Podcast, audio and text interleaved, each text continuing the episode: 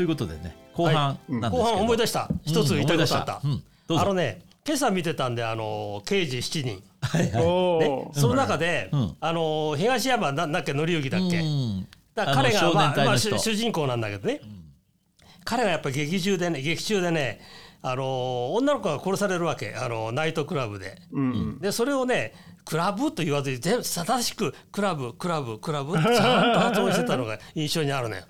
正しい。やっぱり日本のドラマ界も正しい方向に修正されつつあるね。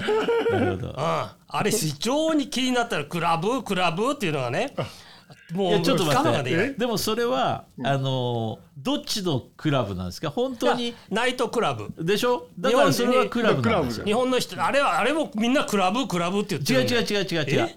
そのあの師匠のやつちょっと違ってると思うけど。嘘だよ。そうじゃないよ。そのクラブっていうのはああいう踊るっていうその僕らが昔ディスコって言っていないたようなもののことをクラブっていうわけでしょ？今の若い人っていうのは。いやそうじゃないんじゃないの？そうだよ。ともかくそうだよ。ああいう夜人が集うところみんな違う違う違う。違う違う要するにななんなんとかクラブっていうみんなクラブ違う違う違う。クラブって言ってるよいや違う違うそれはあの師匠が言ってるクラブっていう感じで呼んでるんだと思うよ。い。やいや違う違う違う違う。は僕だそれを気気が付くほどみんなクラブクラブって言ってたので今日今朝刑事7人の刑事7人見てたら東山がねちゃんとクラブクラブクラブって言ってるわけよ。いやだからそれ間違ってると思う多分師匠の認識が。あのだから2つ別物があるわけですよね、昔からそのあのクラブっていうようなその例えばナイトクラブとかサパークラブとかっていうようなそういう落ち着いた雰囲気のクラブっていうのはクラブなんですよね。昔から日本でもクラブって呼んでたと思うんですよ。それに対して今の若い人たちが言うクラブっていうそのちょっと、えー僕らのあの耳慣れない音のあれっていうのはその僕らが昔ディスコって言ってたようなそのこあの踊るあの DJ がいて、で音楽かけてそこで若い人たちがこう踊る。それのことをクラブっていうんだと思うよ。いやだってこれがともかくあの殺された女の子が殺された場所が、要するにそういう若者が集ってダダンスやってるようなとこで殺されたああそうそれのことをクラブって言ってるわけね。それはあじゃあそれは東山君が間違それをねちゃんと間違ってない。そうそうそう。そう東山がちゃんと正しくクラブって言ってるわけ。だかあそうか。なるほど。らそれは非常に偉いと思った。そうそのバスターさんが正解。今の東山が間違ってんだ。よ間違ったね間違ったこれはね日本のねあのごよ間違ってますよ正しい軌道修正されたと思って僕喜んでたんいだけどや軌道修正までの動きにはなってないような気がする。まあそういうあなるほど。そちゃんとそういうところの話なんでダンスするようなそこのことをクラブって言ってでそこでるから薬を薬を飲まされてね、で死んじゃうわけ。だかああなるほど、らこれは正しい。ちゃんと日本のテレビ業界も正しい日本語を作り出したと。僕は非常に喜ばしいことだと思って師ました。匠終わるんだから日本のテレビ業界はもうもうそろそろ終わりだな。終わり。確かにそれはそうだ。ね。うん。いやいやいやなるほど。それはあの兆しが見えたらいい兆しなのね。復興に向けてのね。そうです。なるほど。いやあのじゃあねあの最後にちょっと最近もその信号っていうのもなんか1週間こういつも考えてんだけどなかなか思いつかないんだけど、今回はねそのドラマにあののタイトルで、えうん。ー長野めいちゃんだったかな？っていう女の子が主人公の「ユニコーンに乗って」っていうのがあるんですよ。ああ聞いたことあるねそれユニコーンになって。聞いたことある。何それ？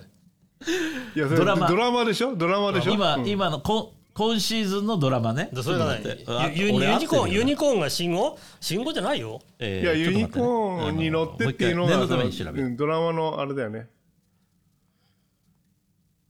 うん、そうだ。やっぱりそうだ「ユニコーンに乗って」っていうドラマね。長野めいちゃんが「ユニコーンに乗って」っていうドラマをしてますと。このドラマじゃあユニコーンって別にそのもちろんそう信号じゃないよね、でもユニコーンの意味ってじゃあ分かります？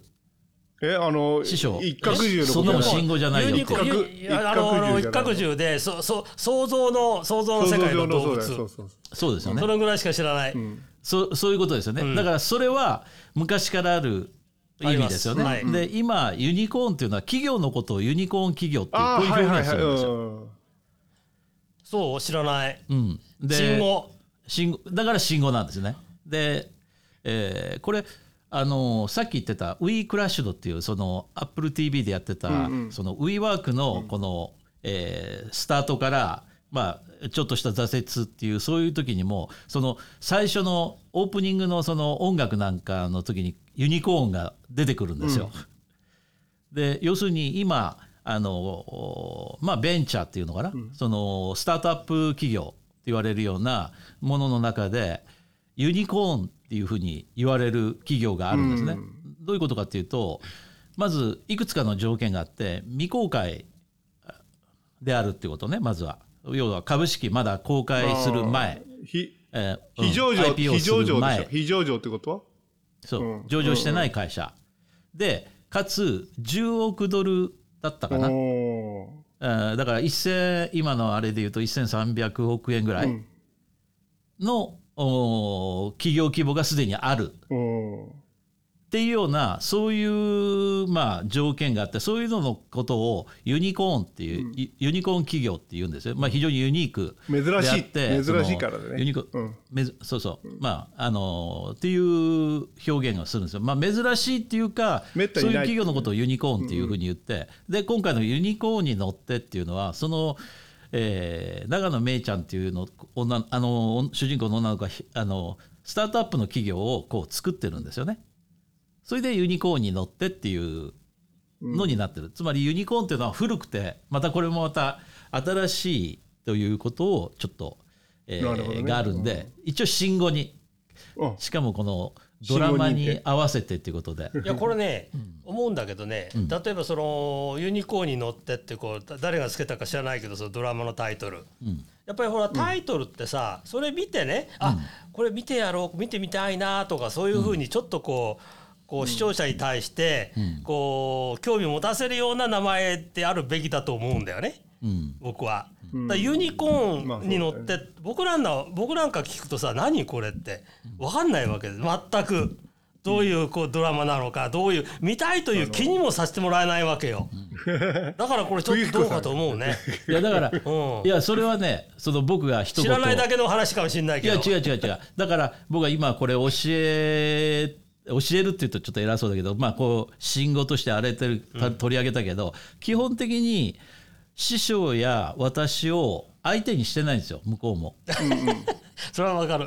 それは確かにね。だから、うんその我々があの見たくなるようなやつって言ったら刑事8人とかそういうふうになっちゃうのまた。そうそうそうそうそそれを相手にしたドラマもちゃんとあるわけよ。そのミスドクター女とかね X とかさ。科捜研の女とかさ分かりやすいその あのしかももう水戸黄門と一緒で最初から最後までワンパターンのフォーマットがあって最後に印籠を見せる代わりに「私失敗しないの」っていう言葉を言って終わるっていうそのそああそこ落ち着いて見れるっていうその師匠にぴったりのさドクター X。いやあの、えー渡る世間とかさ、もうそういう師匠にぴったりのドラマってちゃんと用意されてそれはもうお年寄りっていうのはそのすごいマーケットだから、ね、テレビ見てくれる。ちゃんとありますから今のこのユニコーンに乗ってっていうのは相手にされてないんですよ僕らは。いやでもやっぱりさあの人口的にねやっぱり僕らの世代が多いんだから。そうそれが問題なんだ。だからそれが日本の停滞の原因なんだよ、うんそうですね。本当に、いもうや。年寄りが多すぎんだよ。渡る世間って言えばさなんか今度特,、あの特番があるらしいよ。あこの秋に。なんかあのー 作者死後何十年ってあるじゃん。なんかよく あれで渡る世間の世間のなんか特番があるらしいんだけどなんかピン子が出てこないらしいんだよ。なんか喧嘩しちゃって私嫌って言言ったか言われたらかどっちかで。あそうなの。だピン子ない渡る世間なんてありえないじゃん。ねああの人いなくなった方がいいと思うけどね、うん、僕もあんまり好きじゃないねほんとそう思いやあれ僕と同じ年だね本当あの人。ピンピン子。いやあの渡る世間のピン子は嫌じゃないよ。あのすごいつ辛い目に遭わされて彼女ありきのドラマだったと思うけどその現実世界かどうか分かんないけどそのいろんなテレビとかそのなんに出てきてその言うことがそのどうももう鼻持ちならないっていうか傲慢すぎて僕は嫌だね。あの人。いやいいんだよ。やっぱ年寄りってそういうもんなんだよ。うん。まあまあ僕見てればそうだわかるでしょ確かに。うんわかるわかる。嫌 だね。本当やだね。もう嫌になっちゃうね年取るってそういうことなんだよね。そういうことですよ。そうそうそう。まあ年を取るってことはもう自分が一番偉くて。そう。あの、おだまりっていうそういう世界だね。あの私の言うことを聞きなさい。周り周り全員バカに見えてくるでしょ。そうそうそう。えいや一番裸なのは自分なんだけどね。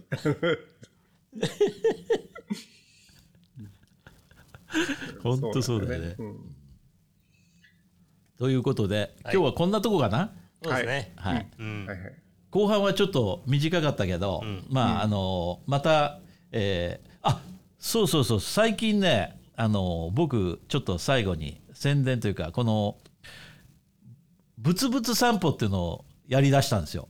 あこれねあのぜ見ひね、えー、2人にももし時だ間があったら見てほしいんだあけどれはさ、その関係者聞いちゃいけないって言われて、で、今度は聞いていいって言われたんだけど、なんかこう、なかなか、戸惑ってるよねなんかね、ハードル、ハードル高くてさ、なかなか聞けないんだけどね。うん、そうそうそう。うん。いやハードル高いっていうかあの、お二人にしてみたらそれを見て得られるものって一つもないんですよ実は。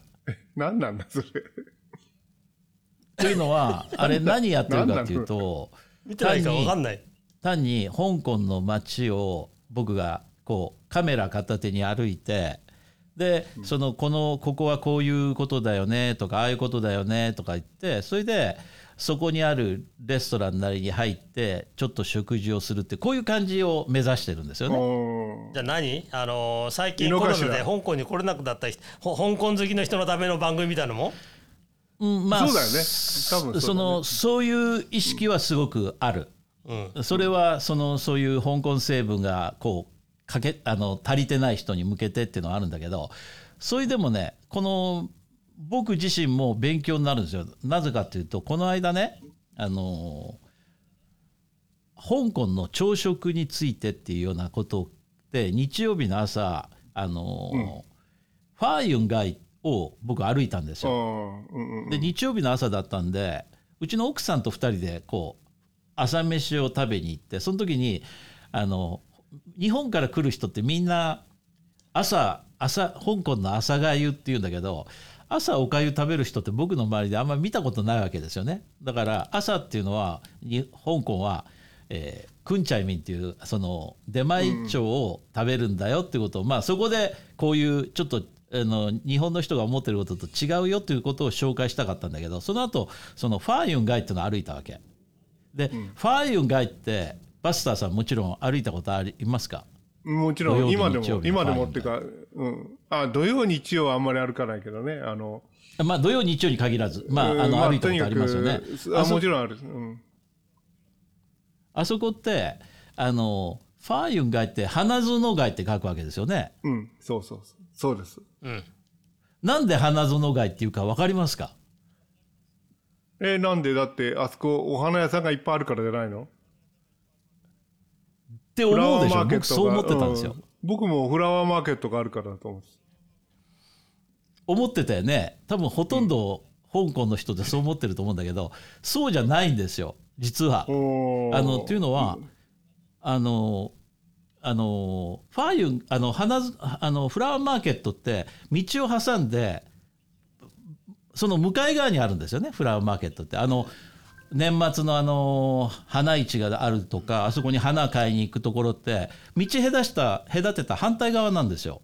実は。うん、そうそうそう。そうだね。そうそうそだからファーユン街ってそこに接してる道であって花屋さんもほぼないんですよ。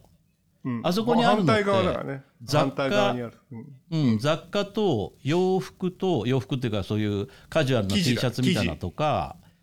生地。屋さんがあ生って、ね、地昔まではないけど生地はないけどまあのあのうんそでもそれに近いんですよ。その、それから果物を売ってて。で奥さんに言われたのはここのファーユン街っていうのはその花っていうけど本当はその洋服をその昔そのチェンサー湾あたりっていうのはあの洋服の工場がいっぱいあったんだと。なるほど。でそのそういう工場で作ったものをここで売っててそれをファーユン街で売ってたんだよと。別に花があるからファーユンガイじゃないんだよっていうふうにまあ言われて、でもそのさらにその前は多分本当に花が花園だったんだと思うんだよね。っていうのはもうちょっとあの端っこ行くと今度はサイオンちょい貝があって、うん。それからねえートンチョイ貝があってっていうその野菜とかの名前がいっぱいついてる道があの辺ってすごく多いでしょ、ってことはもう何100年近く前っていうのはのっぱらだったんだと思うんだよね多分。でそういう名前がついたと思うんだけど。でもファーユン街のファーユンはそのむしろ洋服とか売ってるファーユンなんだぞって言われて僕すごくそのさすが香港人。ファーユンっていうのは洋服っていう意味があるんだ。洋服っていうとは言わないけど洋服とは言わないけど、ファーっていうその模様とかのファーであり、うん。洋服のとは言わないけどもその花柄、柄、花を売ってるからじゃないよと、うん。うん。花花を売柄ってるからじゃないよっていうふうに言われたんだ、なるほどね。例えばね。まあっていうそういうことを言われてあうん。そうなのねっていうのがあったりしてまあそのそういうどうでもいい話をしてるってことなんで、あのお二人にとってはほぼ何のあの見てもあれはないんだけどまあそういうのを今やってますんでまた時間があったら奥さんに見せてあげてください。あいいんじゃないですか。そういう知らないことがポツポツって出てくるから。そうそうそう。僕も。知らないこと出てくるね、やっぱりね、うんうん。それはありますよね。うん。あと思い込みっていうのもあるからさ違う本当は違ったりして。そう。い一回僕と師匠で論争があったんですよ。そその最後まで負けない僕と負けない師匠が論争があって。それはそのさっきの話の西洋ちょい貝ってあるでしょ？うん。あ、サイアム西洋ちょい貝っていうのはね西洋な貝ですよね。うん。西洋のナッパのがそうそう。町うん、そうそうそう。で西洋ナッパ貝な西,、に西洋にナッパの野菜の菜っていうの？貝なんですよね、でこれはなんで西洋ちょい貝っていうかっていうのになった時に師匠は西洋ちょいっていうのはヤップンちょいと一緒であのウエスタンキュイジーヌに関しては西洋ちょいだろ。だからあそそういうことじゃないのかって、それはちょっと外れてると思うんだでよね僕は、うん。いやそれはそのいわゆるクレッソンっていうか、うんあのクレッソン香港の中でよくうん。よく食べるそのクレッソンの野菜ね。それが西洋ちょいだから。トゥデイズスープに入ってるやつね。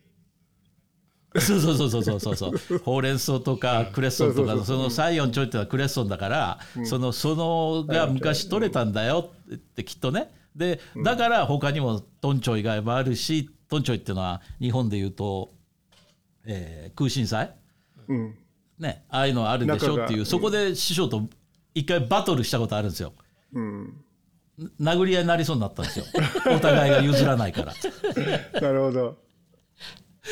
でそれは僕聞いたらやっぱりもうその奥さんのお母さんに聞いたんですよ。うん。これ西洋ちょい貝ってなんでだってだそんなもん昔はここら辺はただの畑しかなかったんだモンコックはって、私が来た頃はってあの、香港でいうとこのサイアムちょいっていうのは、あの、ウォータークレッソンだよね。あの、クレッソンの、その、あの、要するに水の中にね、その畑じゃ、畑で取れるんじゃないね。あれは水の中に、あの、生息する、あの、ものだから、あの、ウォータークレッソンって、その、なんていうの、池の中に、こう、どんどんどんどん生えていくわけよ。で、それを取り込んできて、食べる。うん。いう。だだから要するあにあの辺は、あの辺は昔はねのっぱらで、そのうちそのわけのわかんないここその辺にはない西洋から来たナッパがその辺にパカパカ売られ出して西洋ちょいがになったの というのが、まああのそうそう野菜のマーケットもあるしねあそこあの僕らが昔よく行ってたあの、えー、ほうほうき絵中心のあのう裏ってねあの野菜なんか売ってるあれだったよねマーケットだったよね一番、うん。まあそういう感じで、えー。いや、それ、あの、そこでちょっとさ、ひあの、あれなんだけどさ、あの、えートマトジュースのことを、あの、中国語で言うでしょ？あの、ケチャップって言うでしょ？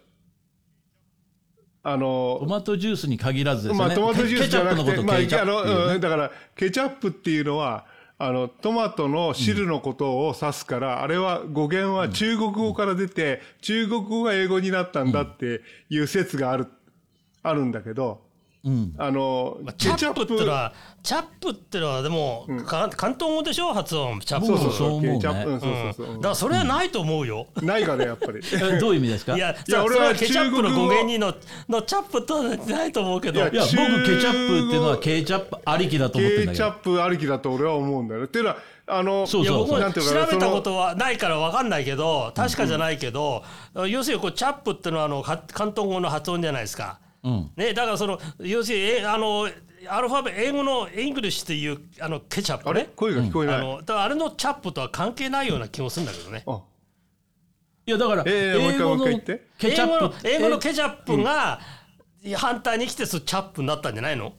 それはないよ。それはない？いや分かんない。そのチャップと汁は、チャップとケチャップのチャップが関係あるのかどうか分かんない。だって、だから、ケこれほんとね。うんすごくね、僕ね、それは、あの、ケチャップって言われて、ああ、これは古くからあるしね、これは間違いなく、あの、台風が台風になったっていうのは、あの、あるんじゃねえかって。そのくらいの、あの、なんていうのかな、ケチャップがケチャップになったんじゃないかっていう感じ、僕、すごく深く信じてるんだけどね。これ、知ってる人いたら教えてほしいね。うん。うん正確なところは分かんないけどあんまあんまりそれ関係ないような気もするんだよ僕は。その多分これ聞いてる人がちょっと意味わからないかもしれないけどちょっともうちょっとちょっと解説しとくと、その香港のであの日本ってカタカナがあるからあのケチャップっていうのが西洋から来るとか単純にカタカナでケケチャップって名前をつけてで海外から来た外来語っていう感じでこうやるわけだけどお当然その中国語圏っていうのはそのカタカナっていうそういう便利なものがないんで漢字を当てるわけですよね。で例えば分かりやすいので言うとマクドナルドっていうのは日本だとマクドナルドって書くんだけどこっちはマ漢字3文字でマッドンドっていうのがまあ当て字としてあるしそれからピザハットだったらえーピーサーハットっていうその勝利いやいや、必ず勝つって。必ず、うん、必必ず勝つつ客。客、そう。で、客のことを、発火のはうんはそう、は、あの、は、はやんでね。は。あの、お客さんのことをはって発音するんで。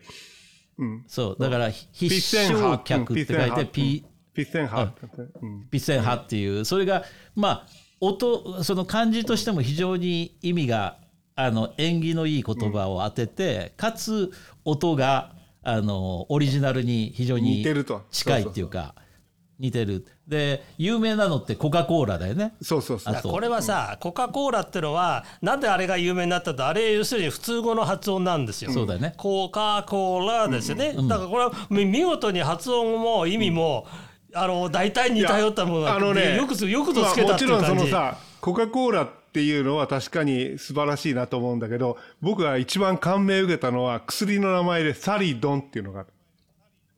サリドンっていうのは、サリドンあるねうんサリドンっていうのは漢字の意味も痛みが去るって書くんだよね。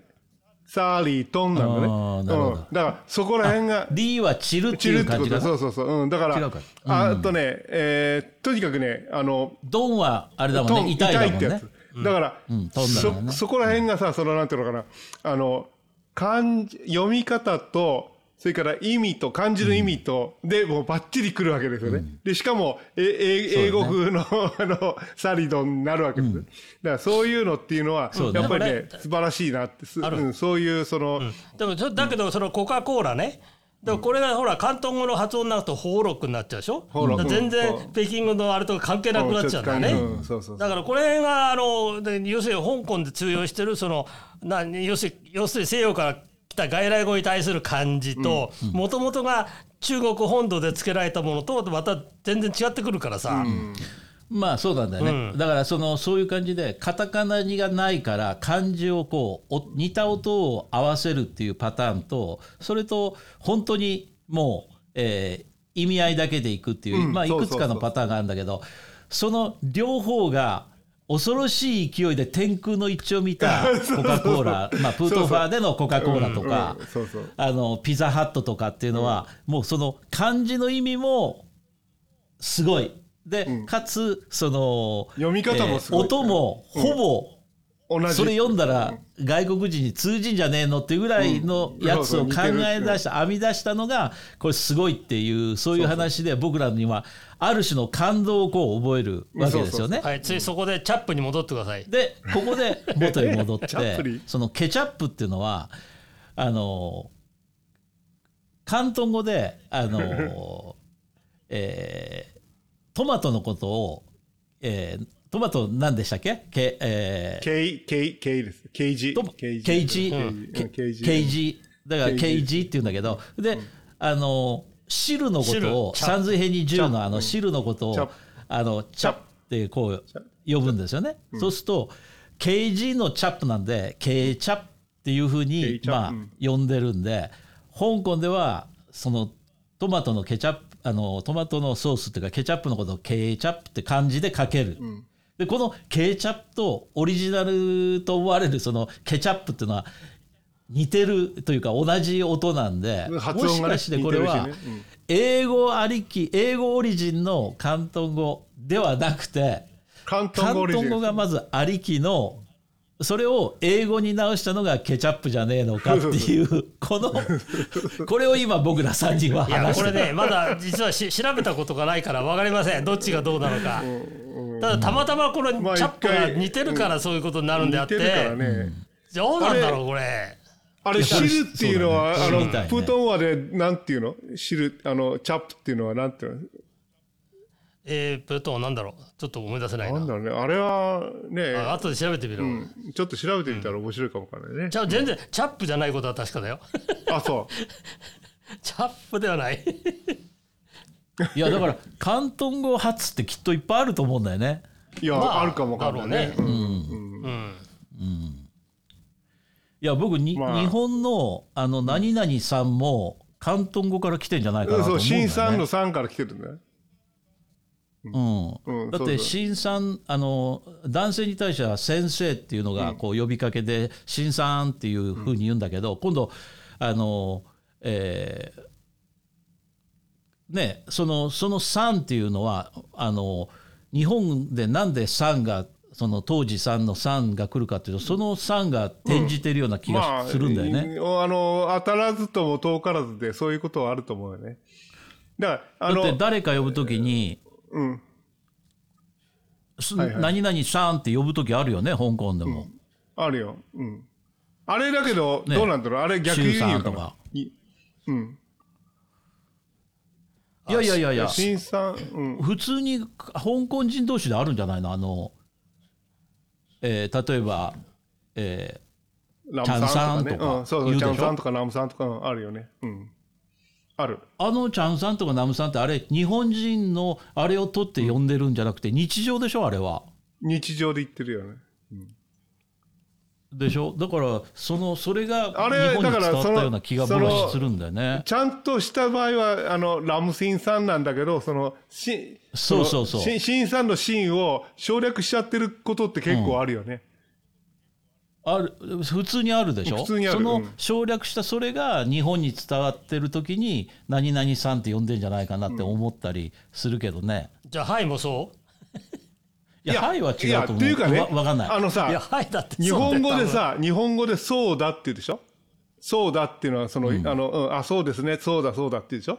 で、あれ、スーだから来てるんじゃないかなって、当然、そうじゃない？あの、すなんていうの、プートンは読みで、ス、スーだって言うでしょ？ほいで、今度、ロシアに行くとさ、ダーなんでしょ？スーがなくなってダーだけど。だから、ここら辺ってさ、はい。すごくなんか似てるよね、なんかそういうのね。うん。さっきささっきのはいあのチャップ、ね。これはあの普通法だし要するに ZHI かな？あ、ず、いやだからこう中なジュースのことはこう中でしょ？だから全然違うよね。全然違う。ね。うん。全然違う、ね。それとね、もう一つあのに日本日本のほらあの漢字の音音読み、であの大陸のほら北の方からこう中中朝鮮半島あの通じて日本に入ってきたような気もするんだけど、確かにかか広東語の漢字の発音ね、これ読むと日本語と非常に似てるのが多いんだよ。多いよね。うん。例えばいやもちろんそっちがそっちから来てるからでね、しょ。だからこれこれだけ見てもたほとんどその遣唐使なんとか使っていうのは、南に摂取あのふ福建省とかあっちの方に上陸して北に行ってんだから、あの辺のこの辺の言葉ってのが日本に入ってきたっての多いと思うんだよ。そういうね例えば時間なんかそう時間でしょ、うん。とか歴史は歴史だよね。うん。とそういうの非常に多いんだよ。そうだね一。緒の言葉多いね、うん、一緒のことが多い。だから国際国際でしょ？インターナショナル国際だよね。それは 師匠それ違うんですよ。これは日本が国債を発明してそうそうそう。それがか中国に伝わってるからそれはまた別なんですよね。ただ。で、しかも、その、日本、日本の国際ね。日本が国債を編み出してるから先に。それじゃなくてあっちあれあのインターナショナル。共産党だったインターナショナルっていうのをうん国際。うん共共産党の共共産産だって。党これやっぱ日本が目指してるから。日本があのアメリカイギリス行って英語でコミュニズムあ何がいいかな共産ってやってそれを中国にうん、持ち込んでる。からねもともとそういう言葉がなかったから。なかったか日本から逆輸入だよ。いやそのちょっとそこまで難しいことじゃなくて僕よく思うんだけどあのあのしいたけうん。しいたけってバスターさんしいたけ何と言いますか？関東語で。え？しいたけ木空じゃないの？木空うんいやトンクーでしょ、トンク、木トンクってのは北京語じゃん、ね。うん、あれ日本であのどんこっていう言い方するんですよね。ああ、ドンコっていう、うん。ああれ、トンク、あのうんトンク、ううんトンク。僕中学で習わなかったけど。普通しいたけだよね。でもあの、えー例えばパッケージに「どんこ」って書いてあるしいたけの乾燥しいたけのパッケージでいっぱい売ってるよね、うん売ってる。あの「どんこ」ってすあのこっちの音が伝わってるような気がするんだよね、うんうんそうそうそう。トンクはクでね、だよ。普通語だよ、うん、いや広東語もそうでしょトさ関東語も一緒の発音なの、うん。トンクトンクだよ。トンクだよ、あそう。トンク。うん。